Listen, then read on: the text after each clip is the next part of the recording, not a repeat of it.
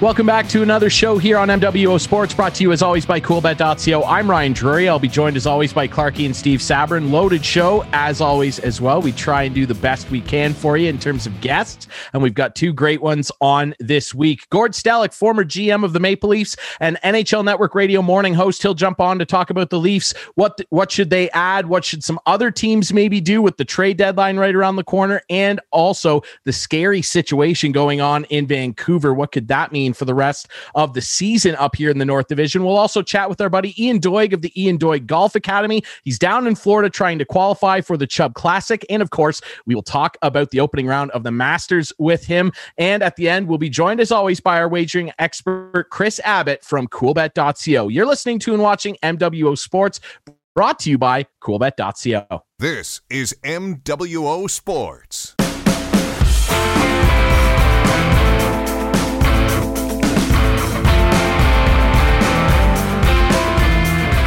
Welcome to MWO Sports, brought to you by CoolBet.co. Ryan Drury alongside Clarky and Steve Sabrin. We're very pleased to be joined by a friend of the show, returning friend of the show, I should say, Gord Stellick, former Maple Leafs GM, and of course, host on NHL Network's morning show. Gord, how you doing, buddy?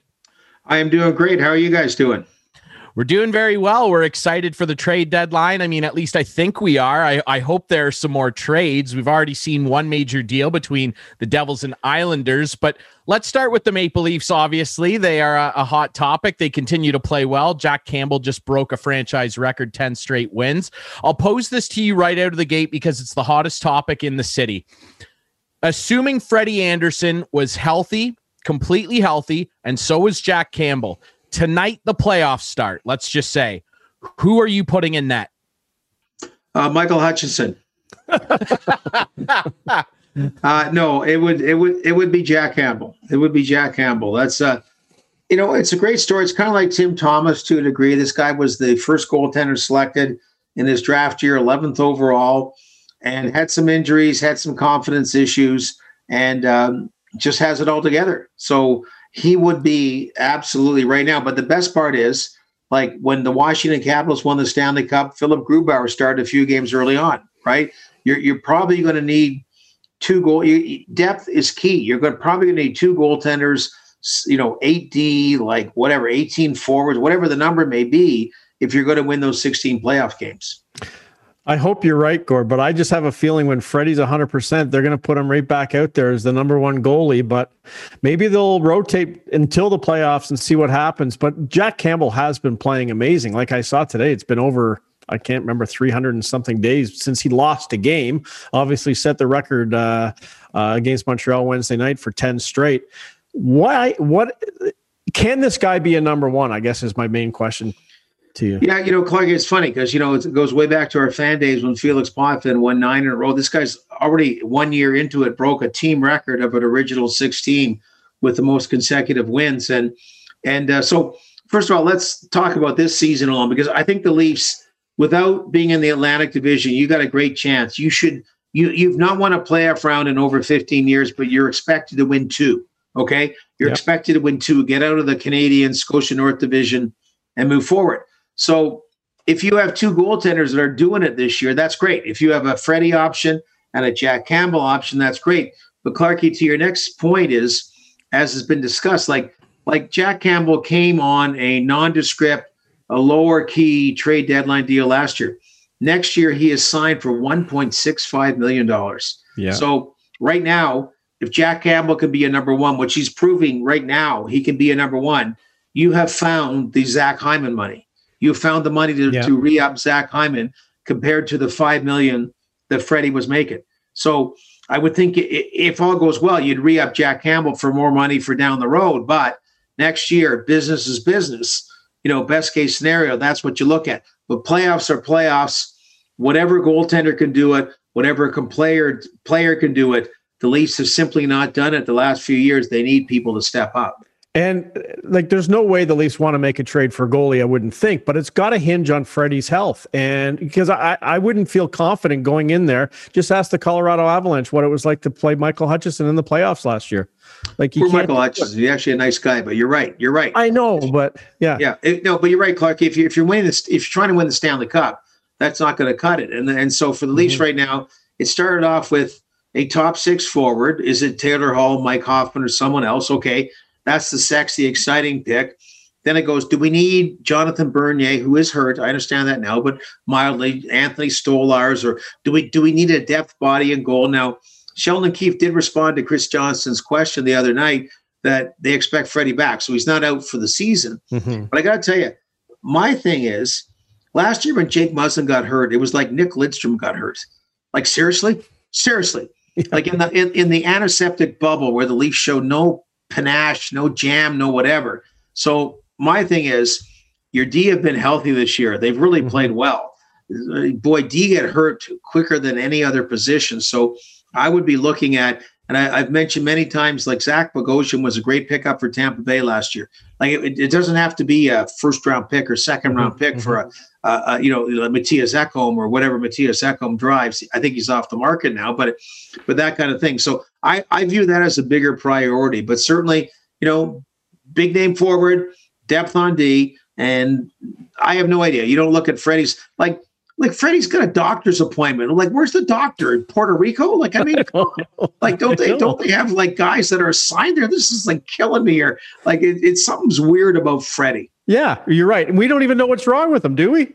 No, no, nothing. No, we know he's pissed. We know he's pissed, and I'll tell yeah. you when he's pissed. He, you know, like like I, I think when he got had to dress that Ottawa game and Michael Hutchinson you know, let the first like two shots in and Freddie to play 58 minutes because he, I, I like that acknowledge. I, am big on Freddie. I think, I think Freddie has been great. Playoff Freddie, no, not so much. Playoff Leaf team, not so much. That's where Cujo and Eddie Belfour, you know, did it in the playoffs too. But, mm-hmm. but Freddie alluded to in a world where you give nothing out injury wise that he was hurt and he was pissed. And, and, and so I, I think there's some kind of soothing of the waters on top of everything else. Uh, Gord, what do you think of uh, the two-way play of Austin Matthews? Uh, I was watching that game the other night, and that third goal when uh, Hyman scored, Matthews dug it out deep in his own zone, able to get it out and push the puck forward. But um, that's got to be a key point going the rest of the way. You know, it's funny, Steve, like chatting with Bruce Boudreau on our, our morning show uh, this morning. Usually morning shows are in the morning, but anyway, um, you just, you know, and it came about Hart Trophy because I, I like like I'm big on it. It's a funny caveat. The Hart Trophy most valuable to his team, and I got nothing against Connor McDavid at all. What who would not want Connor McDavid on his team? I'm more looking with Nathan MacKinnon is doing with Colorado. But Bruce brought up about Austin Matthews with Toronto and how he's improved his two-way game, how he's improved everything else. And and and you're right, Steve. It's it's it's like you know, I, I've been around the Leafs for a long time. Clarky, you have too. You guys have have as well. And since he won the Stanley Cup, the only mystique guy was Borje Salming. They were a great guy. I mean, Darryl Sittler, Doug Gilmour, Wendell Clark, Matt Sundin, Hall of Famers, some of them. But it just like that, like Borje was the only mystique guy. Austin's a mystique guy. Like we we we have a mystique guy in Toronto right now. It's really neat. Like we got the leading goal scorer in the league. We got this guy that that if if you had to buy a ticket and wouldn't it be great if fans are back there that you know that that's what you would really pay to see so uh, I, I love i don't know what the risk situation was but obviously it put him off a little bit but you see him back on track and and wow like we're so fortunate in toronto to be able to watch that Absolutely right, Gord. I mean, he's a freak of nature. I mean, it's just not very often that guys like that come around that can score goals like he does. And as a matter of fact, since he came in the league, he leads the league in even strength goals. So there's something to be said for that. I want to ask you a little bit about what's going on in Vancouver right now. And it's a terrible situation with the Canucks but just beyond obviously how it's affecting their team which is you know the most important thing and and the the team's families as well with this covid situation. I wonder just how much it could potentially affect things like Hart Trophy voting, even something maybe like the Rocket Richard. Because if if the Leafs and other teams in the North Division lose a couple games that they're still slated to play against Vancouver, I mean, how might that uh, affect voting in your opinion? And and also, I wonder, do you think it's even plausible or sensible at this point to even have the Canucks try and come back and play? Period. Yeah, you know, Ryan, the voting, I mean, we as media members, whoever votes do it. So I, I really can't speak for them, but I would hope that if, okay, for argument's sake, whomever is going for a trophy plays three or four less games, that you would uh, be able to just judge and mm make the best po- possible judgment possible. Um, it's funny, and, and Clarky knows Elliotte Friedman's, you know, cut his teeth at the fan way back when. And, you know, he just mentions that the worst COVID situation was Buffalo. And you look what happened to Buffalo you know, about guys actually being sick until Vancouver. And, you know, so first on the hockey side, now, first on the COVID side, we got to be careful because let's wait and see what happens. And I know there's, uh, there's really human stories and, and they have to be told about, you know, having young kids and, and, and, and the perils of it and not wanting to go on road trips and everything, but also it's more about who really gets sick versus who's asymptomatic. And I'm not, I'm not diminishing that because the next step is, do they get when do they get back to play? The NHL is prepared, like you know, with nothing being dire health wise, but saying, hey, you gotta you gotta ice a team with half of an American Hockey League team. Like the Toronto Raptors have basically done that, and some other NBA teams have done that. You know, you know, uh, throughout this NBA season. But you know, it's funny, Ryan. I, I'm sort of looking back at the bubble, and the bubble was such a false environment. It was just, you know, so out of whack in the summer, a bubble, myriad of things. And you, you know, quite often the summer or the off season of a team, if you have a good playoff run, you go, hey, we've turned the corner. And then by the 10th game, you go, no, we didn't really turn the corner. I don't know why we And then you got like Tampa Bay a couple years ago, they get they get waxed by Columbus in the first round, and they had to say, okay, we're taking all kinds of crap now. Let's stay the course. We got a good team. The bubble was had so many elements to it. So you got Washington, St. Louis, Boston all had horrible experiences. And two of the three of them, Boston and Washington, have bounced back. And I look at Calgary and Daryl Sutter now. Like Calgary, you know, they're in the bubble, and Mark Scheifele and Patrick Laine get hurt in the first period they're playing against them. And they think they're a better team than they are. And, you know, and, and they they rinse their coach and they move on. And Vancouver went the deepest of any Canadian based team. And they've got a lot of great young talent. But you know what? they weren't there. They're they're not where they thought they were. Just like on the negative side, the Toronto Malays against Columbus. Like guys, were you like were you, were you disinterested in coming to summer hockey camp or something? Like it, it like it, that that's what bugs people now is going like like nobody really showed up. I don't I know they lost in five. They won two games, and so I think that's been hockey wise a, a big problem in Vancouver. So whatever is going moving forward right now, they've been out of the playoffs and they've been spiraling spiraling in the wrong direction. So, you know, if it comes down to percentage, they did that last year. It was percentage, not just points, in deciding what teams went in an expanded playoff. Then, you know, so be it. The Canadian North Division, the Scotia North Division may start a week later than the other ones, but that's what COVID world is all about. You know, the Leafs have four games left against Vancouver. And you would think, well, that should be four wins, but the last couple of times they played them, they lost. But it just shows you how sensitive this issue is, doesn't it, Gord? Because, like, when I heard William Nylander was out because of COVID protocol the other day, I'm like, if this screws up this season, I'm going to be really upset. But it's just it's so sensitive and like it can just turn on a dime. And and I just I just hope everyone is so safe and and really careful what they're doing. Yeah, you know, Clarky, right after because of the Vancouver situation, there the game yesterday was a little bit in doubt for a bit.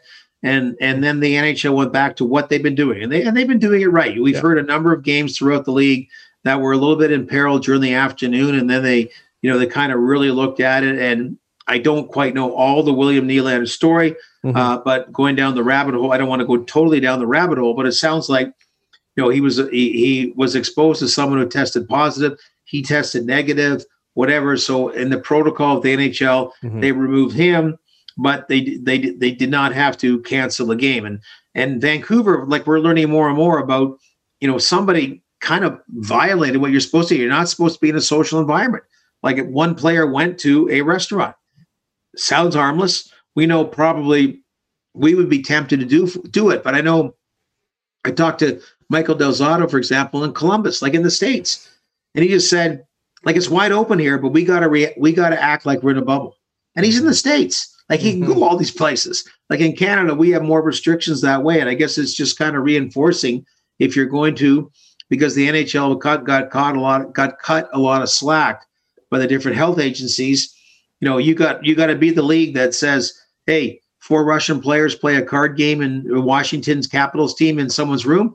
Yeah, you're all you're all out. You know, right now because you, mm-hmm. you, simply can't do that. Now, the Caps went on one every game, but I mean, you you got to treat really seriously because you're, you're you're getting a lot of leeway from certain government agencies. You know, you talked about staying the course, in the Tampa Bay Lightning, what they did, and then eventually winning. You know, the Leafs before their 8 0 and 1 uh, roll were 1 and 6, and things weren't looking good. How hard is it, Gord, as a former GM, to, to just say, you know what, we have a good team, let's not panic? Because, uh, like the fans, I was saying, you know, they got to fix this, they got to make a trade, they got to do something. Uh, obviously, that's why I'm a fan and not a general manager. But how hard would it be? Well, you got to appreciate the fans. Uh, you got to love the fans, and that's part of being a fan. Because back then, Clark, you know that William Nylander was out of town, the goaltending was out of town, whatever it may be. That's part of being passionate about it. But and and and that's why if you're a general manager in particular, and you know, it goes one, you know, it's it goes one step further because Kyle Kyle's a young GM, but talking to Brendan Shanahan, who's won Stanley Cups, and I've been in a couple of functions with him. I've been involved with pre-COVID, of course, but and he'll say to people, and they're getting impatient, fans, and he goes, I know it's not sexy, but you just go back at it next year.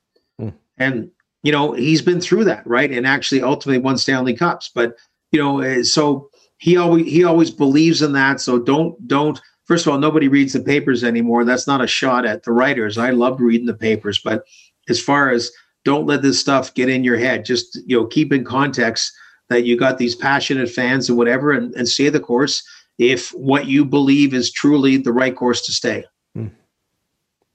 And lots of other races going on, Gord. Uh, just keeping track this week.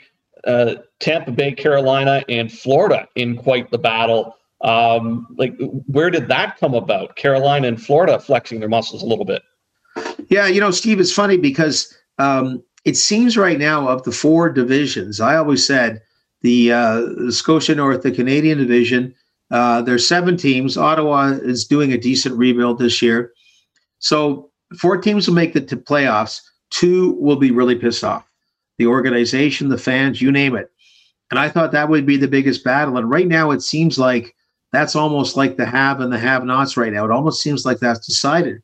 And then you bring up the battle going on, like the Florida Panthers from game number one and they were number one in the league point wise the other day. And and you know they lost Barkov, Hornqvist, and Ekblad, and Ekblad's still out, obviously, but and they continue to win games. So you know it's phenomenal that way. The Carolina Hurricanes, the un- most underrated guy in the NHL to me is Donnie Waddell.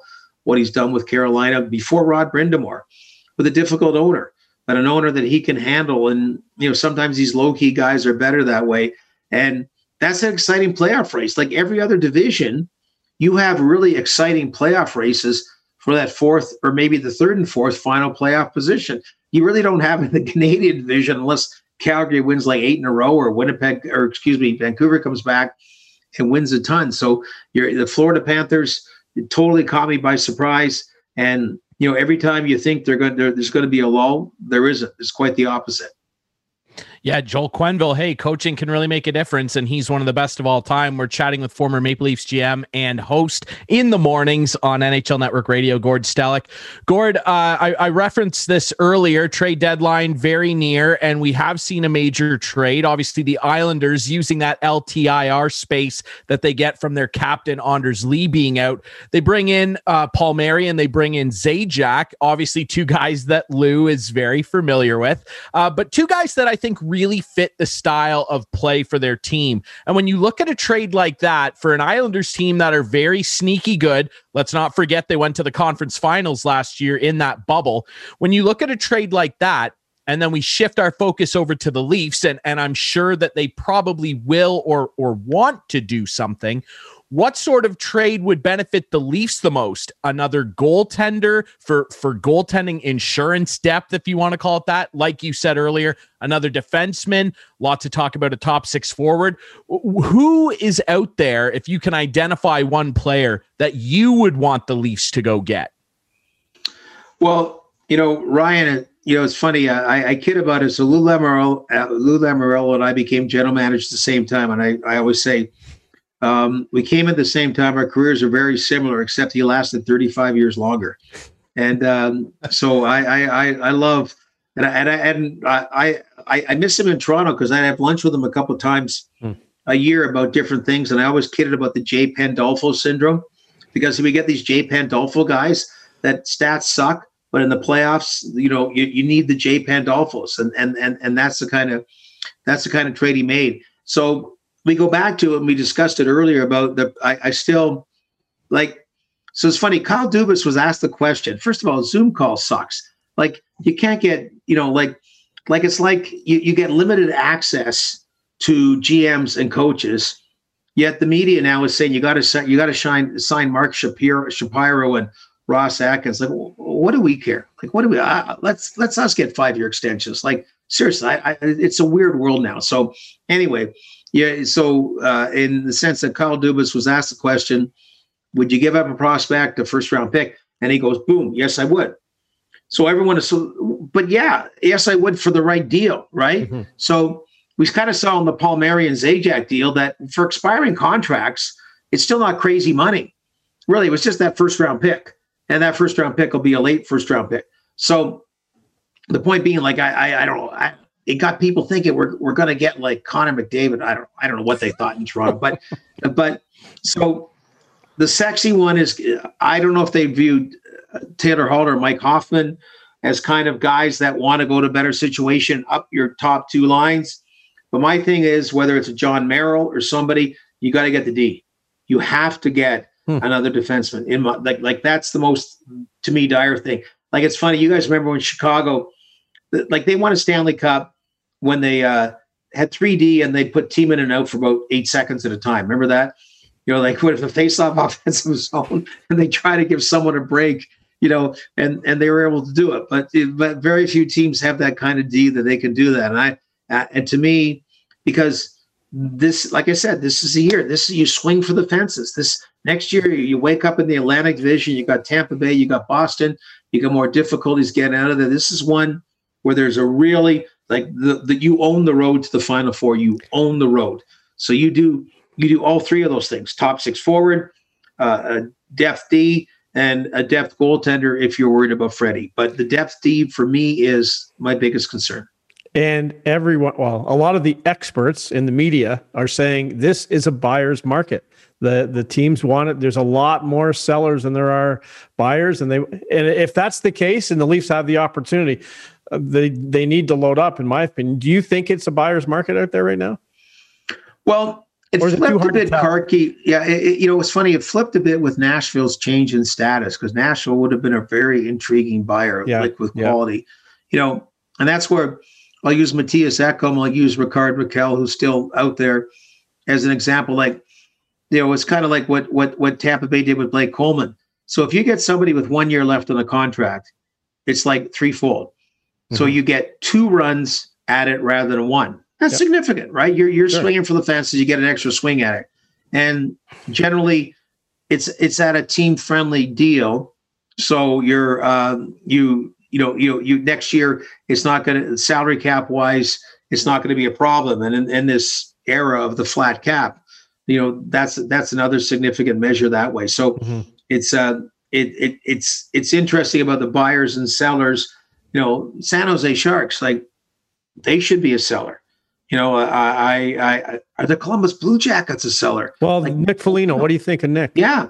Well, see, you know, one thing Clarky is like if, if you're going to do this, if you're Columbus, Doug Weight and a few others, but Doug Weight did it one year with St. Louis.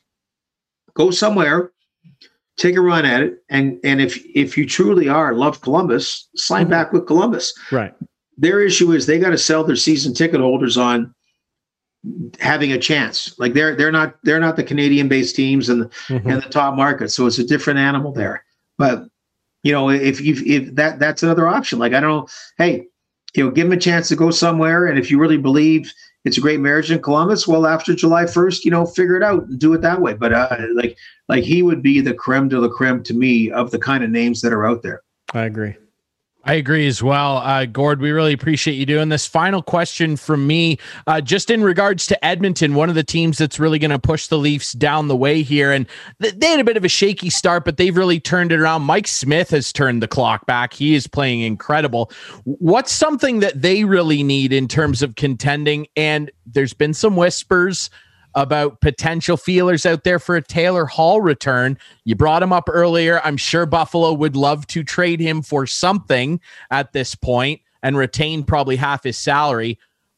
Would you support that? Do you think Edmonton bringing Taylor Hall back would be a good move for them? Hey, Ryan, Taylor Hall won a Hart Trophy. Like, it's yep. like all of us, what's your best moment in life, which is not accurate? And what's your lowest moment in life, which is also not accurate in defining yourself, right? And Taylor Hall right now is in his lowest professional moment in hockey life. I, I would take Taylor Hall in a heartbeat, any team. So if it was Edmonton, yes, uh, Darnell Nurse finally, you know, like like really killing it as a D. It's unfortunate Klefbom has the surgery because they've they've lacked those other components along the way. But you know, uh, like Ken Holland, the best deal. Like he goes to and hey, hey Ken Holland, hey, he won Stanley Cups in Detroit, but like the Edmonton, they're doing a rebuild and they already have Connor McDavid and Leon Draisaitl as established NHLers. Like, oh my God, you kidding me? That's a like, like that's a rebuild that you're, you're building on top of a mansion. Like you get a mansion, you're gonna read it, whatever. Like, give me a break. So if you want to call it a rebuild, that's fine. But you got you got unbelievable. You you may arguably have the two best players in the NHL. I don't agree with that, but two of the top five, whatever they may be. Mm-hmm. But but the other part is like I, I like I think Taylor Hall like like look at the Buffalo situation, and I really I, I really on the upside I believe Buffalo will bounce back in a decent way next year as long as they get decent goaltending. I think Linus Ullmark, if he stayed put, will give them decent goaltending is horrible that they're they're not as bad as they indicate right now. But anyway, I would take Taylor Hall if I'm Edmonton or anybody else in a heartbeat. Maybe my Washington Capitals can, can go get him. I'd be happy with that. Hey, Gord, we really appreciate that. Uh, I was going to ask you, he's got his Augusta shirt on. I know the radio audience can't yes. see that, but the Masters is on. Ian Doig, our buddy, is coming up next to talk the Masters. Did you watch today, Gord? Are you impressed with Justin Rose's uh, first round? Clarky, a couple of Canadians, right? Mackenzie I know. At even par, Corey Conners a plus yeah. one. I guess. I guess. Uh, my hometown you know, here. I went. I went three years ago, and like like we're older, and um, I'm going to rub it in the nose of anybody that never got a chance to go. When you get older, there's very few things mm. that are bigger than your expectations, and it was like being a kid at Disney World. Like it, it, it was, you know. So now I'm really sucking up to the guy that has the passes, but he hasn't been able to go for two years, right? Now his son-in-laws are back here too. I got a lot of issues here. I don't know if I'll get to go again, but anyway, it was Patrick Reed won. He's a jerk, whatever. Yeah. But but uh, but it, it, it, was like what a like like if you're ever fortunate to mm. be able to go, and mine was just extenuating circumstances, last minute go. But uh, um, yeah, I don't know, Clarky. It's funny. I I I, I love back in November talk. You know, Wayne Gretzky. We, we had him on NHL morning. Uh, we had him on our NHL morning skate uh, after a couple of days after Dustin Johnson won. And he said, the Oilers won all four Stanley Cups at home. They won them all at home. He said it was the first time he got to go on a plane, and it was fun being on the plane with his son-in-law having won the Masters. Like it sounds weird, right? And they yeah, all yeah. And, and and and that. So it's just just just interesting, you know, the, the magnitude of that. But uh, I, am going to watch it, and uh, I'm not going to handicap it so much, but I'm going to cheer for the Canadians. Very good. Absolutely. We will too. Uh, our friend Gord Stellick, former Maple Leafs GM and morning host on NHL Network Radio. Buddy, we really appreciate you doing this. We're excited for trade deadline day and we're excited to see what the Leafs do. Thanks for doing this. Ryan, Steve, Clarky, always a pleasure. Absolutely. Like Clarky mentioned, we'll be right back with our golf expert, Ian Doig of the Ian Doig Golf Academy, to talk about the opening day of the Masters right here on MWO Sports, brought to you by coolbet.co. This is MWO Sports.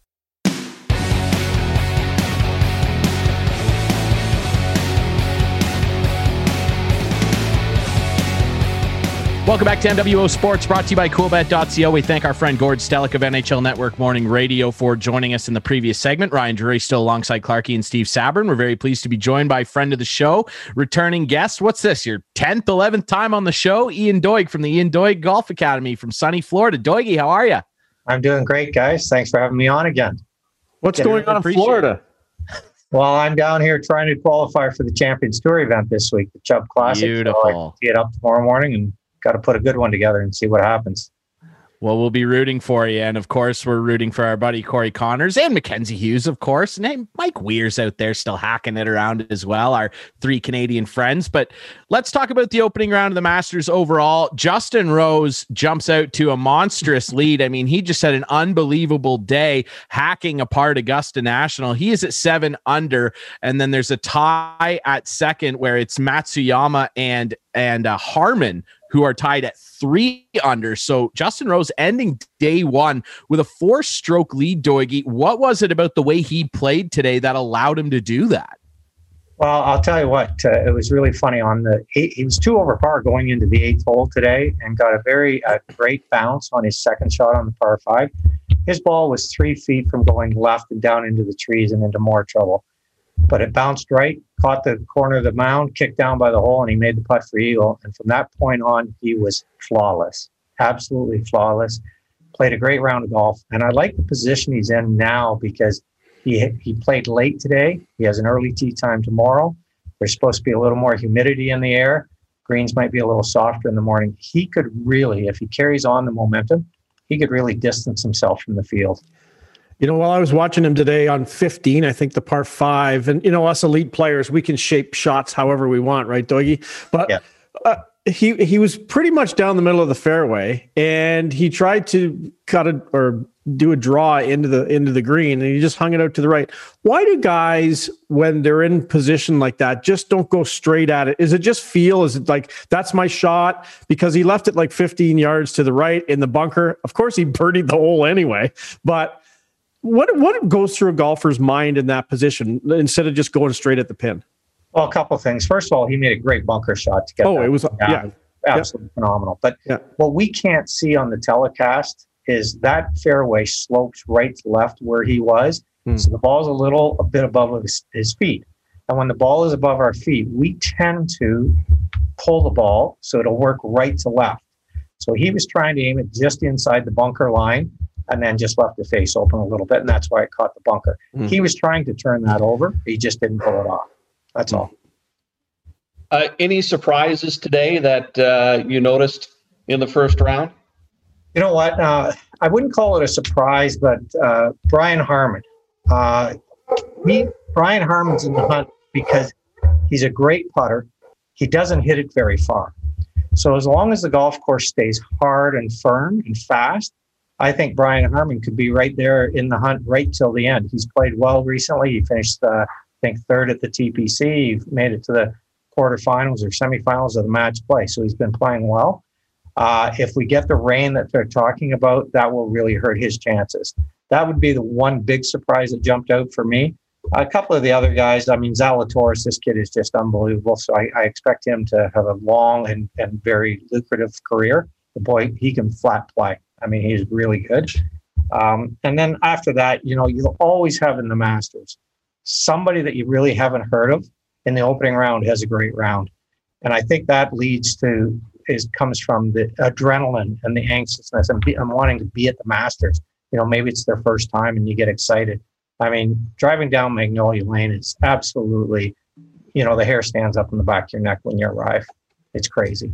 Hey, is the course playing firmer than usual? It seemed pretty hard today.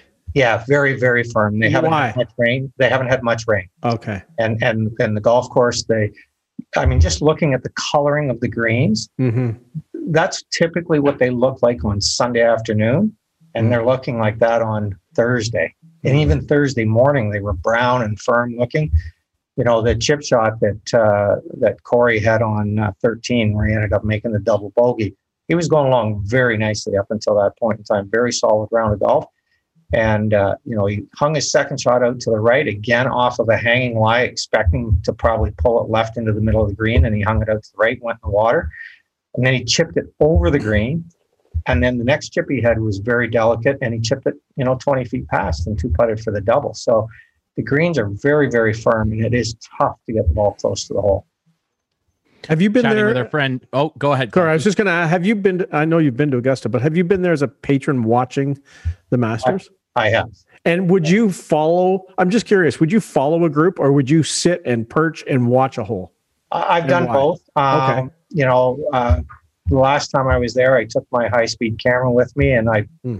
uh, during the practice rounds, I popped down on the 17th tee and I videotaped every player that played in the tournament. Hmm. Uh, video- videotaped their swing, so I have it down the line. Hmm. Um, but you know, depending on who I'm who I'm with, they they want to see the other parts of the golf course. Hmm. You know, I've been fortunate enough that I've got to play it, so Hmm. been there, done that type of thing. Although it is still exciting to go back. Yeah.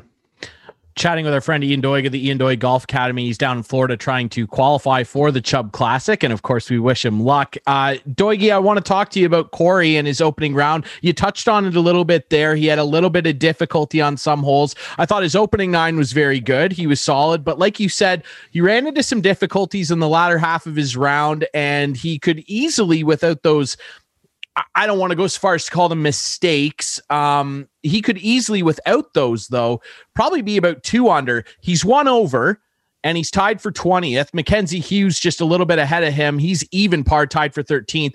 Overall, both of those Canadian guys, what did you make of their opening round and where can they improve on the course?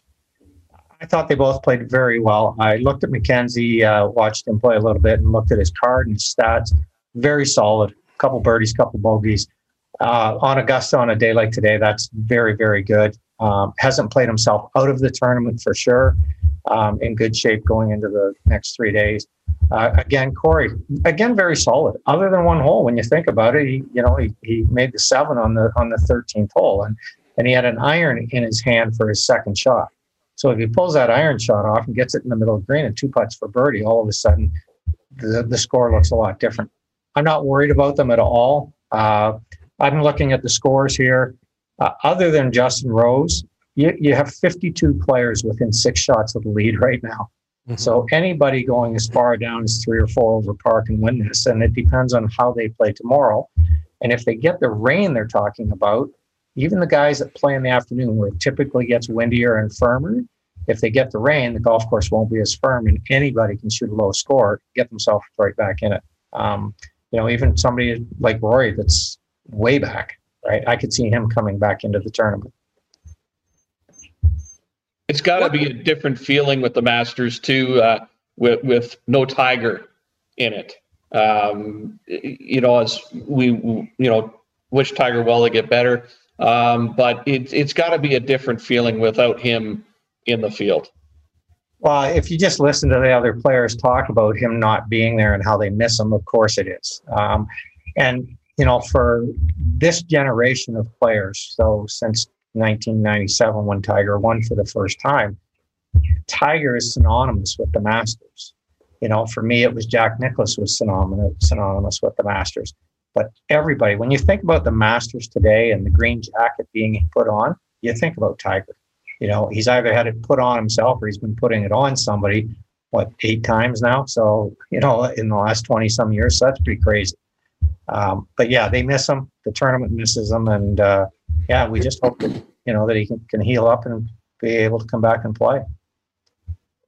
I want to Doigy, ask you I want to more about oh, the. go, uh, oh, sorry. Go, go ahead, Clarky. I I just wanted to ask a little bit more about your um, qualifying for the Champions Tour down there uh, in Florida. Um, what course are you playing, and where do you have to finish? And have you played the course before, Doigy? Uh, we're playing a golf course called Stony Brook, which is in Estero, Florida, just north of Naples. I played three practice rounds already this week. Um, so I've got a feel for the golf course. Uh, depending on what the wind does tomorrow, it can play very, very difficult. Hmm. Thank God we're not playing the back tees because it's 7,300 and change from back there. Hmm. There's one par three that's 271 over water, but I know we're not playing the back tee. Thank God. Uh, that would be, I'd be ripping a driver at that one. so, um, you know what? There's 114 players, and I have to finish in the top five tomorrow.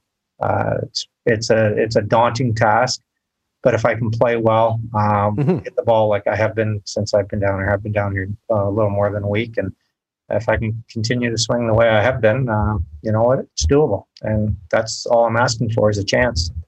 How many Canadians would be down there? Actually, quite a few. Uh, let's see. We have Dennis Hendershot, Alan McLean, myself. Um, David Morland's already in the next qualifier. Um, and there's a couple others I can't think off the top of my head. I think there's probably half a dozen here. Nice. Yeah, so.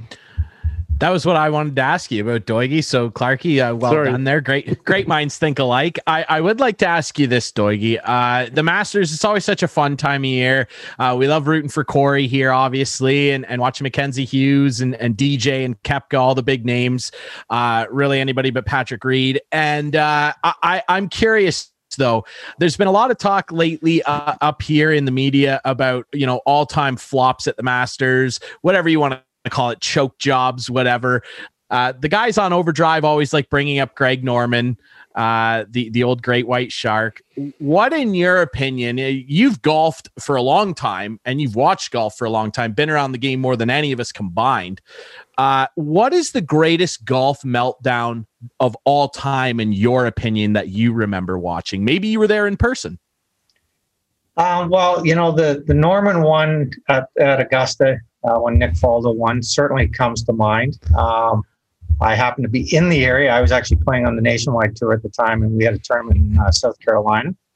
And uh, so, you know, very close proximity. And it was I was playing on the on the Sunday, so never got to watch any of the golf. And when when it finished, and I saw that he had lost, it was quite surprising. Um, but uh, probably for me, it would be Jean Van de Velde at the Open Championship uh, at Carnoustie.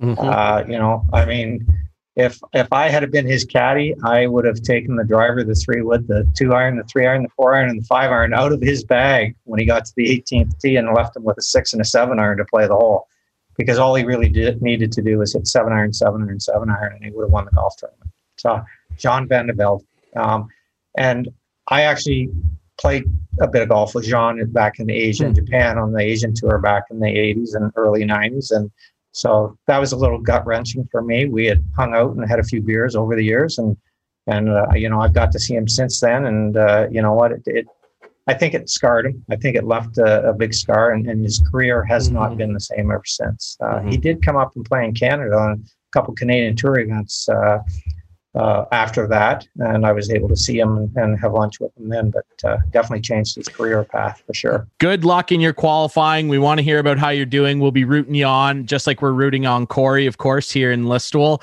Uh, we really appreciate this as always, buddy. Uh, good luck in the tournament and stay safe. Thanks, guys. We really appreciate you having me on as always, and uh, we'll keep in touch, and I'll let you know how I do tomorrow. Absolutely. Can't wait to hear. All right. We'll take one last quick break here on the show. When we come back, as always, our wagering expert, Chris Abbott from Coolbet. We will, of course, be talking mostly about the Masters. Stay tuned here on MWO Sports, brought to you by coolbet.co. This is MWO Sports.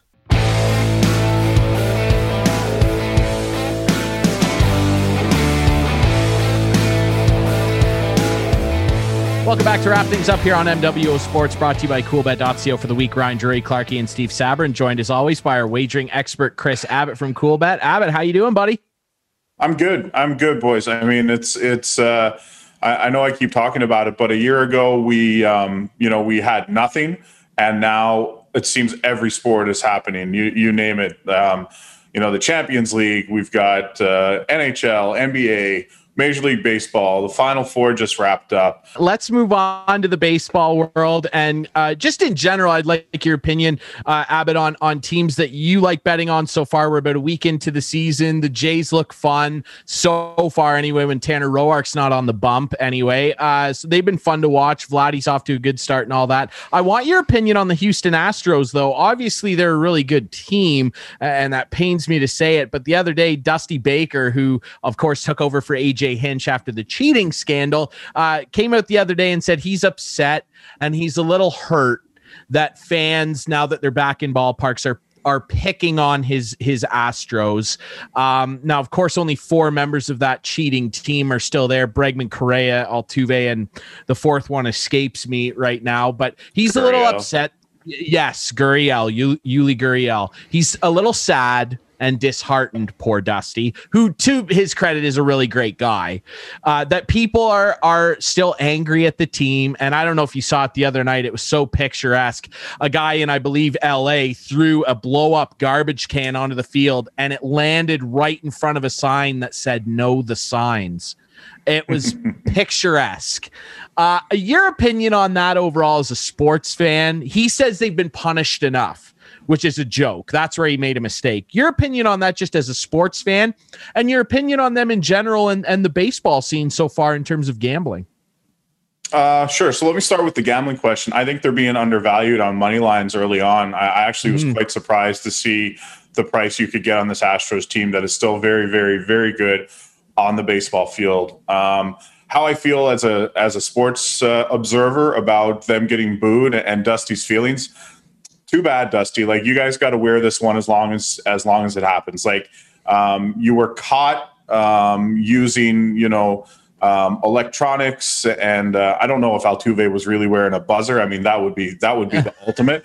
But yes, you know, you were caught um, doing more than you know relay, relaying signs from second base. Um, did other teams also do it? Probably, but they didn't do it on and win a World Series. Well, maybe they did uh, and get caught. So listen, the fans have every right to do what they're doing. I enjoyed it. Uh, I can go watch their first first couple of games of the year. You know, a few guys got hit with pitches, and listen, that's going to happen. They they did not get punished enough. Frankly, uh, most guys got away scot free. So uh, yeah, everything they get is well deserved. I think he's trying to protect his team or whatever, and it's probably going to get old. But you know what? It's like it's like the bully. If you ignore the bully, he goes away. If you just ignore the the fans booing it, they'll give it up eventually. But don't get in your feelings, Dusty Baker. Absolutely. I completely agree. Uh, really quick, let's talk about NHL trade deadline. It's fast approaching. We're excited to see what maybe the Leafs do and the other Canadian teams as well. I'm excited to see what Ovi and the boys maybe latch on to as well. As a Caps fan, uh, what can we expect in terms of betting on Coolbet for NHL trade deadline day? Are there any trade deadline specific bets that people can look into? Yeah, we'll have some props up. Our, our, guys are working on them right now. It'll be you know over under number of trades on on the actual trade deadline day. Um, you know where certain guys who are left come Monday, where their destination will be, things like that. Um, they're they're right now just trying to get a feel for the early trades coming in. Like obviously, uh, Kyle Palmieri is a big piece, is off the board, so um, that you know that's something we're going to monitor as we go forward. If any other big names get traded, uh, you know, that'll that'll shape the number come Monday. But we'll have some we'll have some offerings there for sure, and and I think the New York Islanders made a huge splash. I think uh, Travis Zajac yes. will be a very very uh, underrated addition for this team. The way they play going into the playoffs. Um, and especially after losing Anders Lee for the season, uh, getting Kyle Palmieri to replace that goal scoring is absolutely huge. I don't think you can quite replace the type of player that Anders Lee is because he has a bit of an edge, and obviously he's their captain, and and he has goal scoring ability as well. But I think they've done a good job addressing that, and I think that puts them at the top of that division. If you're asking me, the Capitals, I'm not sure. I'm not sure about their goaltending. Um, they're a little bit long in the tooth, um, but they're going to be right there. I think the, this trade certainly cements Islanders and Caps one A, one A and one B. Um, Boston, with all the injuries they're dealing with, uh, I think they're going to eventually fall behind there in that division. Uh, Rangers, Penguins, uh, not really worried about them. I'd be worried about the Rangers in in a year or two, though. I really like what they're doing. So, uh, when it comes to the Maple Leafs, I don't know that they need to add a whole whole lot. I mean, they've got a pretty good thing going on there. Um, if they had maybe another guy that could play top nine, you know, and play in the bottom six, but but be able to fill in up top when need be, um, that Engvall Mikheyev line. I mean, those guys can skate like the wind, but I mean, they might as well play without sticks, the two of them. So. Um, yeah, it'll be interesting to see. I mean, I think Toronto looks really good though. Like, and, and the way they're playing the game defensively is is the is the hallmark, right? Like the Jack Campbell story has been awesome, but he hasn't done it by himself. And um, this team's defense and penalty killing, which is not something we've lauded the Maple Leafs for in a long, long time, um, has been really impressive to me. So, yeah, uh, looking forward to see what they do. More impressive than the power play, that's for sure. Have yes. the odds oh, yeah. up or down for them, Chris, for the uh, for the Leafs? What are the odds look they're, like? Yeah, they're a co-favorite at about plus 500, plus 550 with Tampa Bay. I think Tampa Bay is a little bit overrated. I don't think they're going to be the team to come out of that division, to be honest with you. Um, I think right now Carolina is about plus 1200 to win the Stanley Cup. And I think uh, that would be a good bet. I think they're going to be a very, very tough team to beat in the playoffs. Can you imagine if it's Carolina and Toronto in the final and David Ayres gets to play again? Oof. Wow. I don't think that'll happen, but that would certainly be a storyline. I um I I can, there's there's people in Edmonton who are hoping for a Carolina Edmonton Stanley Cup final, but uh yeah, I mean, I don't know that the Leafs it'll be interesting to see if the Leafs can get out of this division, and then should they, what They will the future bring? They better. Well, you know what? Uh, Winnipeg's going to present a challenge. I think they're Yeah, that's the only team that's is- really going to present a challenge. I, I, yeah, you're probably right, but the Leafs are better, and they better they better win. It's time. Anyway, Yeah, they better. The pressure is on. Absolutely. Steve, go ahead. Yeah, Chris, just one, uh, quickly too. Uh, I know uh, my son Paul uh, had uh, Zaga going all the way in the NCAA uh, March Madness. He was pretty put out about the performance they put in the final. But uh, uh, how much upsets were there betting wise in that, especially with the lopsided score? Well, so on the actual final, when it came down to that day, most people were taking the Baylor spread. They thought that Baylor was getting too many points as an underdog there, and certainly it, it turned out to be the case. Um, but during the tournament, um, you know the the number of underdogs that won was was you know almost unprecedented early on. We still had two one seeds in the final, and then of course Gonzaga was a public favorite all the way through.